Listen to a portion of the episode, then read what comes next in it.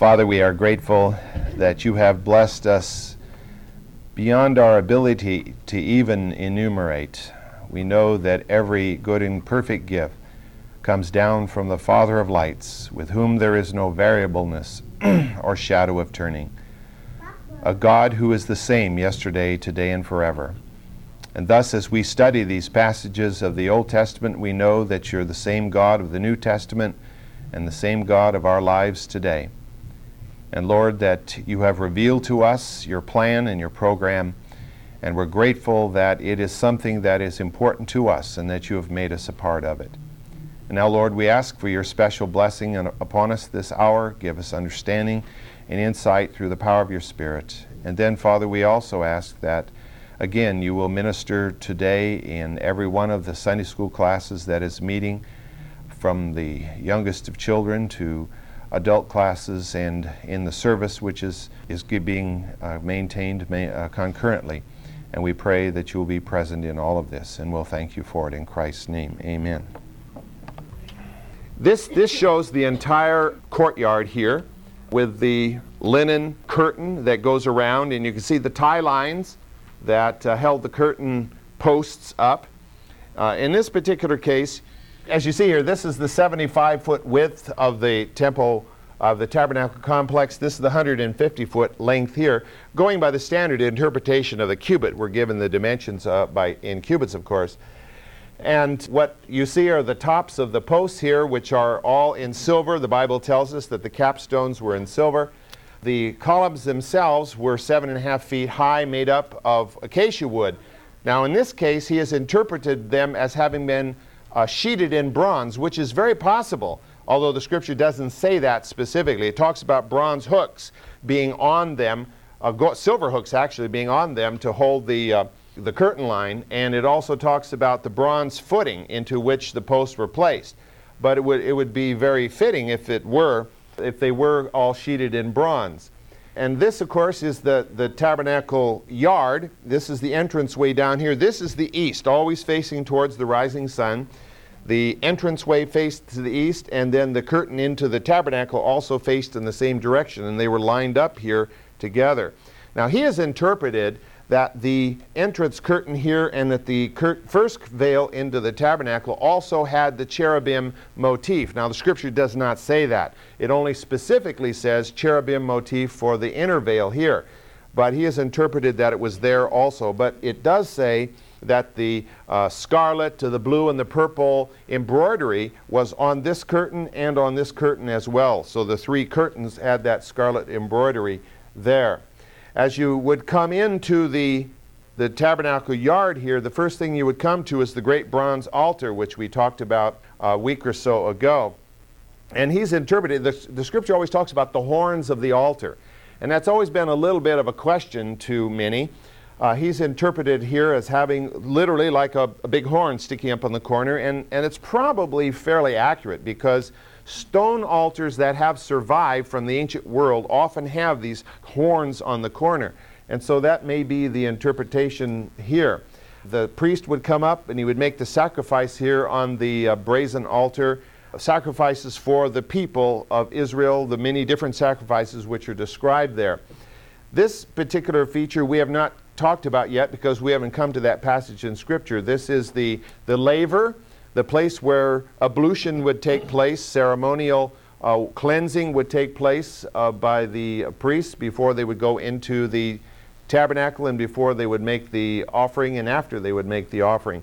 Now, the scripture gives us absolutely nothing about this. It doesn't tell its size, it doesn't tell its shape, it doesn't tell how it was transported. We, we know later when Solomon's temple was made, we know about the size of it and, and what it looked like then, but there's no description given of it. It just says there is a laver here outside of the tabernacle entrance for this uh, ceremonial washing to take place. This is the first veil that we went through. Now, he's interpreted it as the, the posts being actually in line across there in front of the veil, which is very possible that way or it could be, as, as some have interpreted, that the posts were reinforced at the corners, uh, giving a chance for it to be a free swinging curtain. Uh, but uh, either way, that's the entranceway. Inside, you find the menorah. on the one side and the table of the showbread on the other side. Uh, the, they were on opposite sides facing each other. Here he has interpreted what goes along with the King James Version understanding of the tabernacle, and that is that it, it, talks about boards, the tabernacle being made up of boards, and so he has interpreted it as being solid boards. Most of the modern scholars today uh, do as I suggested, that uh, it was made up of kind of a lattice work, sort of like long ladders, so that you could see the inside of the veil. Uh, the, that is the covering of the tabernacle, which was in this beautiful motif of multicolors and cherubim and so forth. But uh, th- those were all the way around, and you'll notice the tie lines here, which the scripture doesn't specifically mention but infers to maintain the standing of the tabernacle in, out in the wilderness. Often winds would blow, and, and this was important for that. He does not portray, however, inside, and I don't know why, the, um, the uh, long rods which were used to keep the, the whole thing as a unit. Uh, rods were stretched from one end to the other of this, five of them, one near the top, one the bottom, and three in between, to, to keep this, the walls together as a single unit. And the word scripture, remember, said that they were made of acacia wood and that they were covered with solid gold. I mean, they were covered with gold. And that uh, one of them at least had to extend the full length. The others could be in smaller pieces, but the one had to extend the full length. In here, two thirds of the way back, uh, well, if you remember, this is 15 feet wide, 45 feet long, and uh, 15 feet high. Right here, two thirds of the way back, is the, the inner veil. Uh, the veil into the Holy of Holies, which was this little 15 by 15 foot cubicle. Actually, it was a cube, 15 by 15 by 15, uh, back here in which the, uh, the Ark of the Covenant was located. And remember, it was very, very small. Just before you went through that curtain in there, though, was another feature we haven't talked about yet because it's not until the 31st chapter of Exodus, but that's the altar of incense. The altar of incense where incense was burned and incense in scripture is symbolic of the prayer of the prayers of the saints. And this little this is a very small altar. It's only a cubit by a cubit and a couple of cubits tall so it's about a foot and a half by a foot and a half and so tall because only incense was burned on there so it didn't need to be very large but uh, these so you'll notice the furnishings one two three four only four objects inside the tabernacle and two on the outside in the tabernacle compound. This is a representation of the high priest here. He says on here that he made, he's got this little uh, man figure at five foot ten. so uh, it gives you kind of a scale for what everything is. About an average sized person, of course, in those days, probably taller than average, but you get the kind of the scale it would be to human to a human being. Yes, any questions? Uh, Vince, any question? Okay, would, would the roof be flat across or would it be like a tent? Yeah, It was a tent. The, all of the coverings have been stripped off of here. The, there were four layers over the tabernacle itself. You remember the inner? No, no, it wasn't peaked. It would have been flat across. There's no indication that it was peaked anyway. Apparently, it was flat across. It would have been flat across the top, or reasonably so. Obviously, the weight of it would, would dip in a little bit. But 15 feet high, it's not going to interfere, interfere with anything. But the three layers that were stretched over this are not shown because you couldn't see the interior, obviously, if they were on there. Four layers, actually. There was an inner layer that was the same as, as the curtains here. Same color, same motif, and that was what would be seen on the inside of the tabernacle, on the ceiling and through the lattice work on the sides. And then over the top were put the goat hair, uh, the ram skin, and the dugong, or kind of like sea mammal skin that would be waterproof on the outside, which would protect this whole thing from storms when the rains would come. The description of the five panels and five panels, and then the covering of one of them was five and six. It doesn't say anything about what was the back back uh, curtain of the of the tabernacle. Was it the top curtains hanging down the Yeah, back that yeah. did that? Yeah, it says in there that there's one or two places where it mentions the fact that the curtain was to overlap on the back side and hang down to the ground. Overlapping on the front and then hanging down the other half on the back, but it doesn't Right. say anything about what that back panel itself was. You, you mean what this part here is? Yeah. Well, the interpretation is that it was made up of the lattice work also. So that this thing had lattice work on three sides and then just at the most three posts Yeah. that, that held up the uh, entranceway on the front. That's, that's the interpretation. So much of this is, um, I mean, this is, is pretty close to the general interpretation today, even of what it was like. But as I said before, the specific details are not given so that if you or I were to try to go out there and actually rebuild the thing, there'd be a lot of information lacking that. Uh, That God said, use the plan that he gave Moses up on the mountain. Right. And the scripture makes it clear that he inspired the artisans who actually wove the cloth and did other things in, in the making of it so that they were able to do it the way God wanted it done. So, but I think this is close enough of a rendition that we get a pretty good idea of what the whole thing looked like. Jerry? Don, you made the point that this was somewhat portable or able to be transported and so forth. Who assembled it? And at what point in its assembly did the Holy of Holies become off limits? Uh, the Holy of Holies apparently became, well, first of all, the assembly and the disassembly was done by the Levites. They were consecrated for this task, and that was their job. Their job was to take it down, put it away. He says on here that uh, the whole thing, with exception of these things that were carried with poles, would be transported on probably six ox carts it, it was done, I mean, later on we're going to discover that the tribe of Levi had 22,000 males in it, of between 20 and, and 60 or so. So there was plenty of manpower to do this. And so they could take this whole thing down, and each, I'm sure that each group of Levites, they probably broke them down in little squads. And, you know, these, the one squad did these posts and this amount of the curtain, you know, another squad did this so that each knew exactly what to do so they could take it down and put it up in, a, in fairly rapid order. Uh, the main thing, of course, would be finding a nice flat area to put to assemble it so that the, the, this tent wall doesn't go like this over the landscape, you know. and then, of course, when, when it came to the, the assembly of all of this, the, the, holy, uh, the, the um, Ark of the Covenant was supposed to be carried by the Levites on poles. And so, and the poles were to be left in the, in the rings. So they, at whatever point they assembled this, I would say before, of course, they probably hung the second veil, uh, they would position that, and then when the veil was hung, it would then become off limits. And all of these things had to be placed too. And then when the first veil was hung, then obviously nobody but the priests were able now to move into this part, and then the high priest once a year into, into that part. Any other questions or insights? So just the, just the two parts were covered, the rest of the temple or, or the, the outer yard or something was not covered at all? Right, it was open. Right, it was just like you see it here. So that you had the four coverings hanging over this, from this edge over to the ground in the back. You had the four coverings. The inner covering, the scripture tells us, fell to within about a half a cubit of the ground. So the inner covering didn't quite reach the ground. The outer coverings actually reached the ground. So the other three coverings on, on the three sides reached the ground.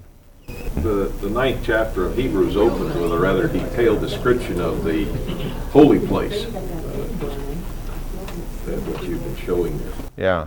Ninth chapter of Hebrews, right, is a very good New Testament scripture to look at in, in looking and, and describing this part in here. Carol? Don, as I understand it from what you've been saying, the ark disappeared well before they stopped doing their yearly sacrificing. And didn't the priest go in and sprinkle the blood on the ark? So when it was gone for those years before they stopped sacrificing, where, what did he sprinkle the blood on? Or does it matter? Yeah, well, as far as we know, there's some debate about this, of course. As far as we know, most likely the ark disappeared in 586, 587 when Nebuchadnezzar finally leveled the city of Jerusalem and destroyed the Solomonic temple. Uh, at that point, the Jews were, I mean, they were in the process over three different encounters with Nebuchadnezzar of being carried off into captivity. And when you read the accounts there of Daniel, Ezekiel, and Jeremiah, for example, in, in connection with the historical books, you find that Daniel, then Ezekiel, then Jeremiah, well, Daniel and Ezekiel were carried off into captivity two separate times. Jeremiah fled, well, not willingly, but was drug away by the Jews in 587 because he had told them they were not to rebel against Nebuchadnezzar. They, therefore, uh, they were not to go to Egypt specifically. They were to remain behind if they did. And they drug him off down to Egypt, where apparently he ultimately died. But um, when the Jews were carried off into Babylonian captivity, it was at that point that the sacrifices ceased. So, unless the ark did disappear earlier, the cessation of the sacrifices and the disappearance of the ark are concurrent. That's when synagogue worship began. They developed the concept of the synagogue, apparently both in Palestine and Babylonia, uh, about the same time during the time of the captivity. And so when they did come back, they did reconstruct the temple, Zerubbabel's temple, which was later reworked, remodeled into Herod's temple. Uh, that's all called the Second Temple. But they maintained synagogue worship at the same time after that. And the question is, what did they do inside the, the temple?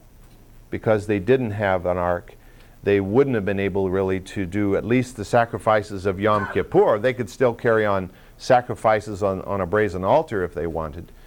Uh, but, and apparently, you know, that was done some. But with the destruction of Herod's temple in AD 70, there has been no attempts of any kind of sacrifice, at least that, I, that I'm aware of, uh, by the Jews. Well, they must have been doing sacrifices during Jesus' time, right? Because they were Right, selling the gold and whatnot. right. But not as far as, you know, putting blood on, on the ark, but on the brazen altar. Sacrifices were offered on that outer, yeah, Yeah, out here outdoors. in the courtyard, right, not inside the temple itself. Is there any uh, validity to the the documentaries that are out now that the Ark of the Covenant is in captivity someplace and they're waiting for the the temple to be rebuilt for it to come back? Well, that's what many of those who are really concerned Jews who really believe that uh, you know they are going to be able to start their worship again. That's what they believe, and there are some who really think that's a possibility. Some think that when the tabernacle, the temple was threatened by Nebuchadnezzar with destruction, that the Ark of the Covenant was actually secreted away and put someplace. Some say it was buried down underneath the temple complex somewhere in, the, in one of the many caves that's under there or quarries. Others say that it was carried off and it was put into uh, some cave in, in the Jordan Valley, sort of like the Dead Sea Scrolls were. Others uh, think it was carried off to, to Mount Sinai and put in some cave there. Uh, some say that Jeremiah was responsible for carrying it off and having it uh, hidden someplace. So, yes, there are those who believe it's hidden someplace. You know more about Herod's temple, I mean, after Solomon's temple was destroyed and why Herod built it and what the purpose was? That's what was there when Jesus died and the curtain was torn. Right. When the Jews came back from captivity, they had been in Babylonian captivity for 70 years. They were released by the Persian king Cyrus. And they came back to around the year, oh, well, late in the 6th century before Christ. They'd, they'd been in captivity more or less 70 years, uh, depending on when you started. The earliest captivity would have been in 606, and 70 years from that would have been 536 along in that period, they began construction of the uh, temple under the leadership of Zerubbabel. And they rebuilt the temple. We do not know what it looked like. Uh, all we know is that those who came back from captivity, who remembered Solomon's temple, wept when they saw Zerubbabel's temple, that it was so small and unimpressive in comparison to Solomon's temple. What happened after that, there's very little evidence to indicate. We don't even know, for example, was Zerubbabel's temple torn down for Herod to build his temple, or did he just remodel Zerubbabel's temple? Did he incorporate it within the new temple? That isn't really known. All we know is that uh, before the time that Christ was born, uh, Herod began construction of a new temple there in Jerusalem, which is considered to be just a modification of Zerubbabel's, therefore it's still called the Second Temple Complex. He did this in order to ingratiate himself with the Jews.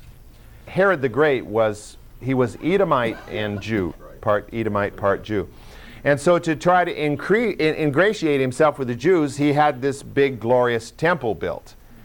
And that was the temple that was under construction for a very long period of time what, two decades or, or more under construction, or even longer, wasn't it? It was a very long time under construction. Yeah, when Jesus says, destroy this temple in three days, I'll raise it up, they say 40, uh, what was it, how many years? 40 some years. Right, right. That would go back to about 20 BC. Yeah.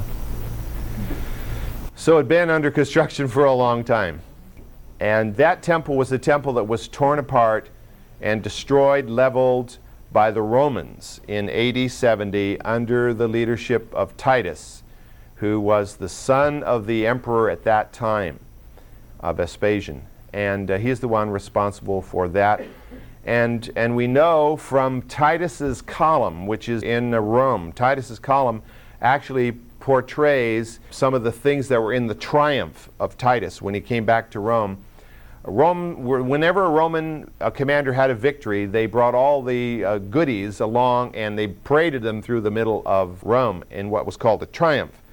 And in his triumph, we see some of the implements that were in the in Herod's temple. And the only one that's really obvious is the menorah. But there is no ark displayed in that carving on those columns, on that column. Any other question about the tabernacle? Yes. Was it true that they tied a rope onto the high priest's leg so that in case he died, that they could pull him out? Well, that, the scripture doesn't say that that I know of. Rabbinics. Yeah, the rabbinic scholars say that. As we're going to be seeing here, one of the garments worn, worn by the high priest had bells on it. And with those bells, of course, his movement inside could be heard. If the bells didn't tinkle anymore, then they could know things didn't go so well. Any, anybody else with a, with a question? You're welcome afterwards if you want to to come up and look at this. It's very nicely done and it's, uh, it's done to scale. So the height and the width and the length and all of this is basically in, in scale and scale to a human being. The only thing, as I said before, that we don't know for sure is this, this the laver here. Did it really look like that? Well, you know, that's one person's interpretation when Solomon built his laver, we, are told how big it was, we're told what the base looked like and how thick the metal was and all kinds of other things, but we're not told that about this. Let's read, if we may, the um, 28th chapter of Exodus, beginning with the first five verses. At the end of class last time, we read this passage to kind of get our thinking in the direction that it should go. What we're talking about here in the 28th chapter is the, is the establishment of the priesthood and particularly the garments that were to be worn by the priest and most specifically the high priest. Exodus 28, beginning at verse 1. Then bring near to yourself Aaron your brother and his sons with him from among the sons of Israel to minister as priest to me. Aaron, Nadab, Abihu, Eleazar, and Ithamar, Aaron's sons. And you shall make holy garments for Aaron your brother, for glory and for beauty. You shall speak to all the skillful persons whom I have endowed with the spirit of wisdom, that they that they make Aaron's garments to consecrate him, and that he may minister as priest to me. And these are the garments which they shall make a breastpiece and an ephod, and a robe and a tunic of checkered work, a turban and a sash. And they shall make holy garments for Aaron your brother and his sons, that he may minister as priest to me. And they shall take the gold and the blue and the purple and the scarlet material and the fine linen. Let's just look at that uh, briefly here for a moment. God gives to Moses very specific directions here as to how the high priest the Kohen Gadol, the, the great priest, as the term is here, uh, was to be arrayed. Moses was God's anointed and appointed leader of Israel. He was the prophet of Israel at that particular time. And so it was he who was authorized to do all of this. You know, someone had to be in charge. Someone had to have the authority, the anointing from on high to, to begin this whole sacerdotal program, this, this priestly uh, ceremonial worship. And so God authorized Moses to set apart his own brother. Aaron was his elder brother. He set him apart to be the first high priest of Israel. And along with him were to be his four sons. And, and they were to be priests unto God with Aaron as the high priest. And then, as when Aaron would die, the high priest would, would become, uh, as one of Aaron's sons, would become the high priest in his place. And so it would, was to be for the eons that were to follow. Now, it's very interesting. The scripture makes it very clear the succession here. And let me just uh, read a passage from uh, Numbers chapter 20, which shows the very first step in the succession. In Numbers chapter 20, in verse 27, we read these words So Moses did just as the Lord had commanded, and they went up to Mount Hor in the sight of all the congregation. And after Moses had stripped Aaron of his garments and put them on his son Eleazar, Aaron died there on the mountaintop. Then Moses and Eleazar came down from the mountain. And when all the congregation saw that Aaron had died, all the house of Israel wept for Aaron 30 days. So we have during Moses' lifetime the first transition of power from Aaron as high priest to Eleazar, who becomes the high priest in his stead. If you read through the passages of the Old Testament, you'll find that probably Eleazar was the the finest high priest in, in almost in Israelite history. Many, many good things are said about Eleazar uh, in Scripture. Now, the high priest, as we read in this passage, was to be clothed in garments of glory and beauty. Garments of glory and beauty. He was the one who stood as mediator between God and Israel. He stood in that interim position to mediate for Israel. That was the position of the high priest. And so he was to be arrayed in such a way that set him apart from the commonality of life. He wasn't to walk into God's presence dressed just as, as he might be in ordinary daily activity. He was to be dressed in this special garment. Now, the special garment didn't make him holy.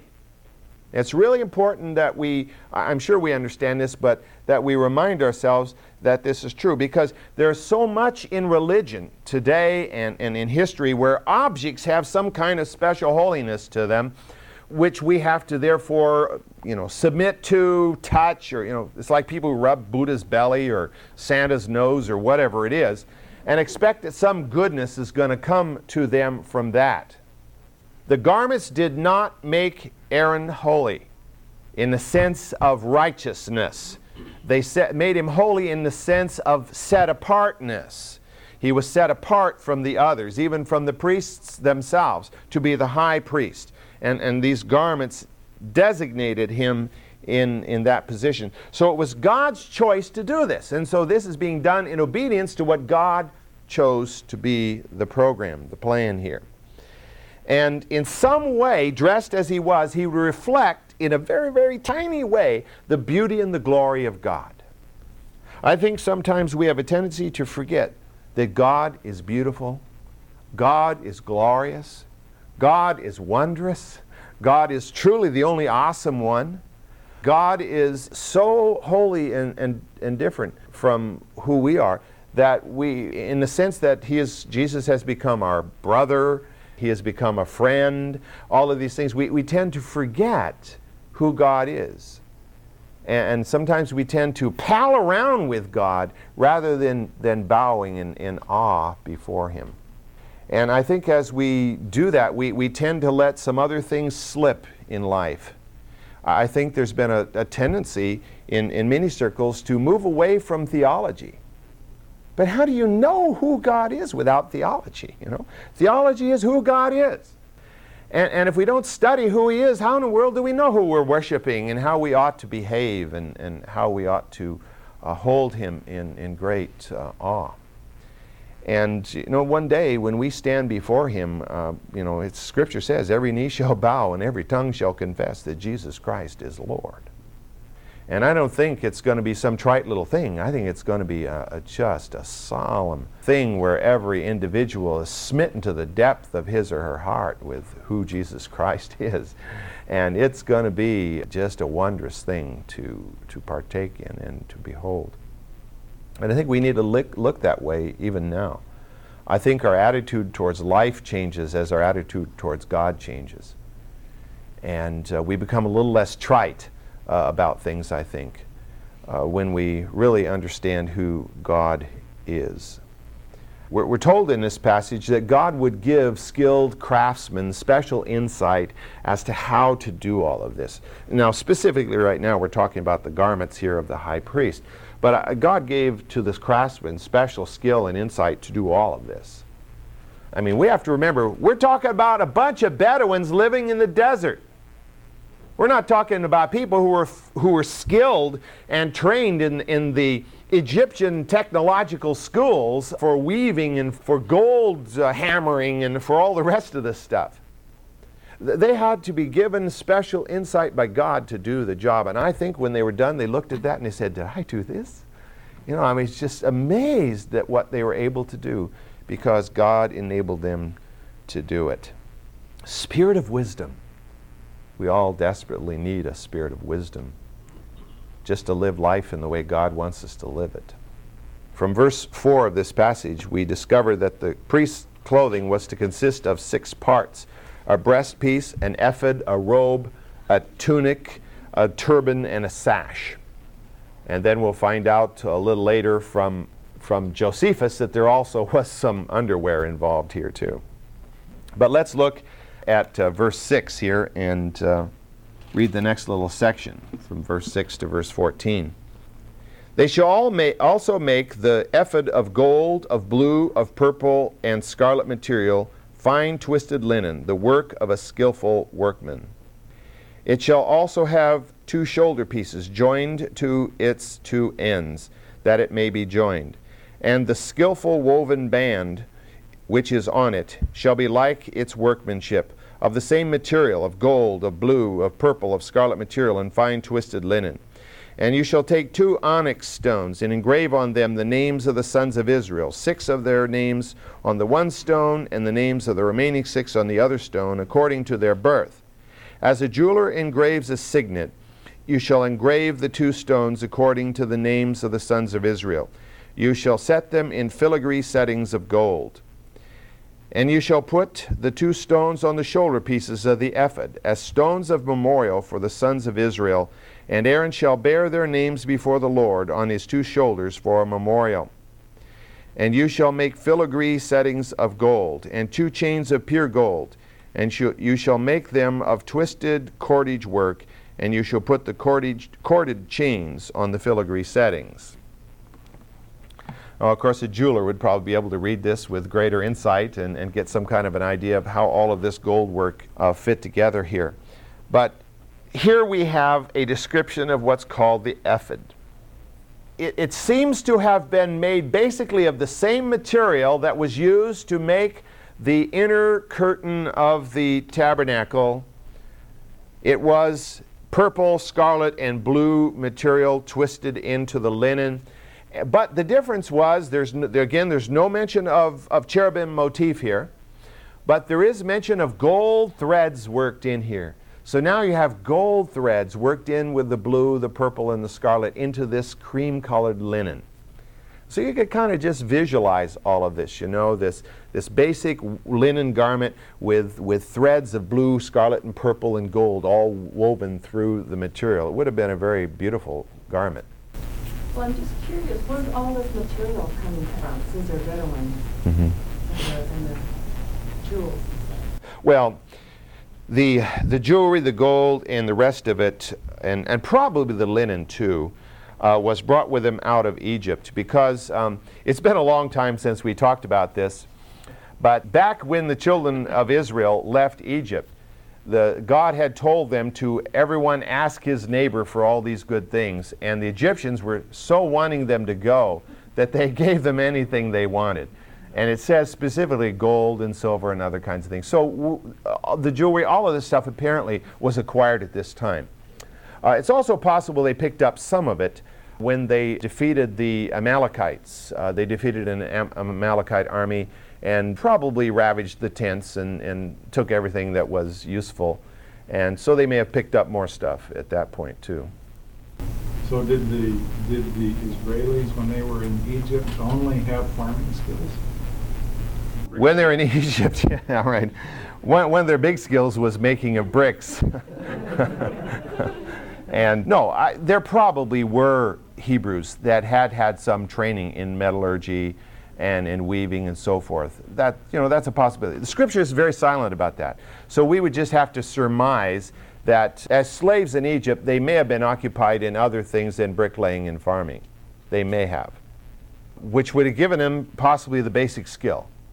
And then God could ha- would then have inspired them to the skill that He wanted them to be able to, to do here. And it, it's the same way with. Uh, when they, when they fought the Amalekites, where did they get the skill to, to fight? Because certainly none of them had been soldiers before. Maybe soldiering in those days wasn't as complex. You know, just get out there and stab the next guy. But the chances of you being stabbed by a professional would probably be a lot greater than you're stabbing him. So there's a lot of things uh, having to do with the Israelite exodus here which aren't spelled out per se as you read through here. So we, we can surmise a lot of things. I, I personally do believe that there were some of the Israelites who had already done some gold working, probably, weaving, probably. And they're the ones that were chosen, and then God gave them the special skill to, to do this kind of work. We know the Egyptians had very fine gold working skills because the stuff that comes out of ancient Egypt is absolutely fabulous. And of course, Egypt was the, the great center of gold of the ancient world. I mean, they had more gold mines under their control than anybody else. They were the gold rich country of, of, of the ancient world. So when the Israelites left with gold, I think they left with quite a bit of it. of course, when you spread it out over a couple of million people, why, you can, couple million people can carry off a lot of gold. The form of this garment here, called the ephod, has been highly debated down through time. It, it, apparently was some kind of a vest or possibly a waistcoat. Not a coat as you would think of with, with lapels and that kind of thing, but I don't know, it's kind of almost like an apron that you would step into, and, and then the two straps come up the two sides and were fastened here on the shoulder uh, to hold it in place. It had no arms, no sleeves in it, I should say and, and that it hung down, oh, say, about arm's length down here on the body. And that's where these two onyx stones come in here. Now, most of us are familiar with onyx. Onyx is a variety of chalcedony, which is a quartz uh, mineral. And onyx can come in many different colors, all the way from white to black, but we're most accustomed to it in its black form. Whether this was black or not, we don't know, but just by the use of the term onyx, that's what, what normally comes to our minds. These two stones were right up here as clasps on, on the top of the shoulders to fasten the two straps of the ephod that came up the front and the back of the garment. And what we're told here is that on these two stones were engraved the names of the 12 tribes of Israel six on one stone, six on the other stone. It was the patriarchal name, you know, Reuben, Gad, Manasseh, and so forth, and they were put on the stones in birth order.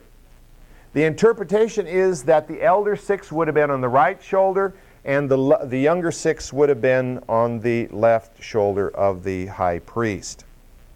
The stones, we're told, were then to be set in gold filigree with gold chains attached.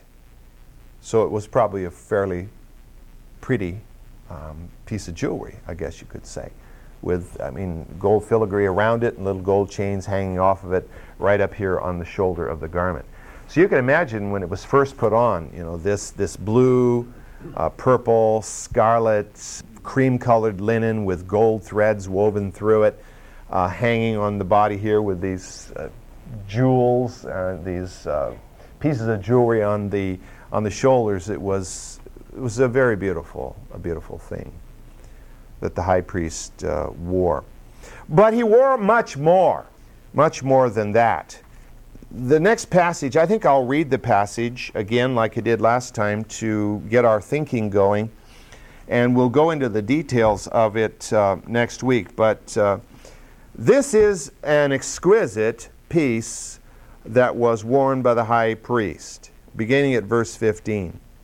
You shall make a breastpiece of judgment, the work of a skilled work, skillful workman. Like the work of the ephod, you shall make it of gold, of blue, of pur- and purple and scarlet material, and fine twisted linen you shall make it. It shall be square and folded double, a span in length and a span in width. Span is about nine inches.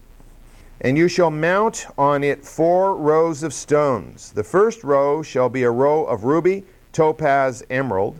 The second row, turquoise, sapphire, diamond. The third row, jacinth, agate, and amethyst. The fir- fourth row, a beryl, and onyx, and a jasper. They shall be set in gold filigree. And the stones shall be according to the names of the sons of Israel, twelve, according to their names. They shall be like the engravings of a seal, each accorded to his name for the twelve tribes. And you shall make on the breastpiece chains of twisted cordage work in pure gold. And you shall make on the breastpiece two rings of gold, and shall put the two rings on the two edges of the breastpiece. And you shall put the two cords of gold on the two rings at the ends of the breastpiece. And you shall put the other two ends of the two cords on the two filigree settings, and put them on the shoulder pieces of the ephod at the front of it. It's talking about how you connected this thing to the to the uh, ephod. And you shall make two rings of gold, and shall place them on the two ends of the breastpiece, on the edge of it, which is toward the inner side of the ephod. And you shall make two rings of gold, and put them on the bottom of the two shoulder pieces of the ephod, and on the front of it close to the place where it is joined, above the skillfully woven band of the ephod. And they shall bind the breastpiece by its rings to the rings of the ephod with a blue cord, that it may be on the skillfully woven band of the ephod, and that the breastpiece may not come loose from the ephod. And Aaron shall carry the names of the sons of Israel in the breastpiece of judgment over his heart when he enters the holy place, for a memorial before the Lord continually. And you shall put in the breastpiece of judgment the, the Urim and the Thummim, and they shall be over Aaron's heart when he goes in before the Lord. And Aaron shall carry the judgment of the sons of Israel over his heart before the Lord continually. So the most glorious piece that the high priest wore was this breastpiece. And next week we'll talk about that and uh, what it probably looked like. And of course, it would have, I mean, it would have just glowed literally with the uh, gemstones uh, that were on it. But the symbolism is important here too as we look at it. So we'll, we'll do that next Sunday.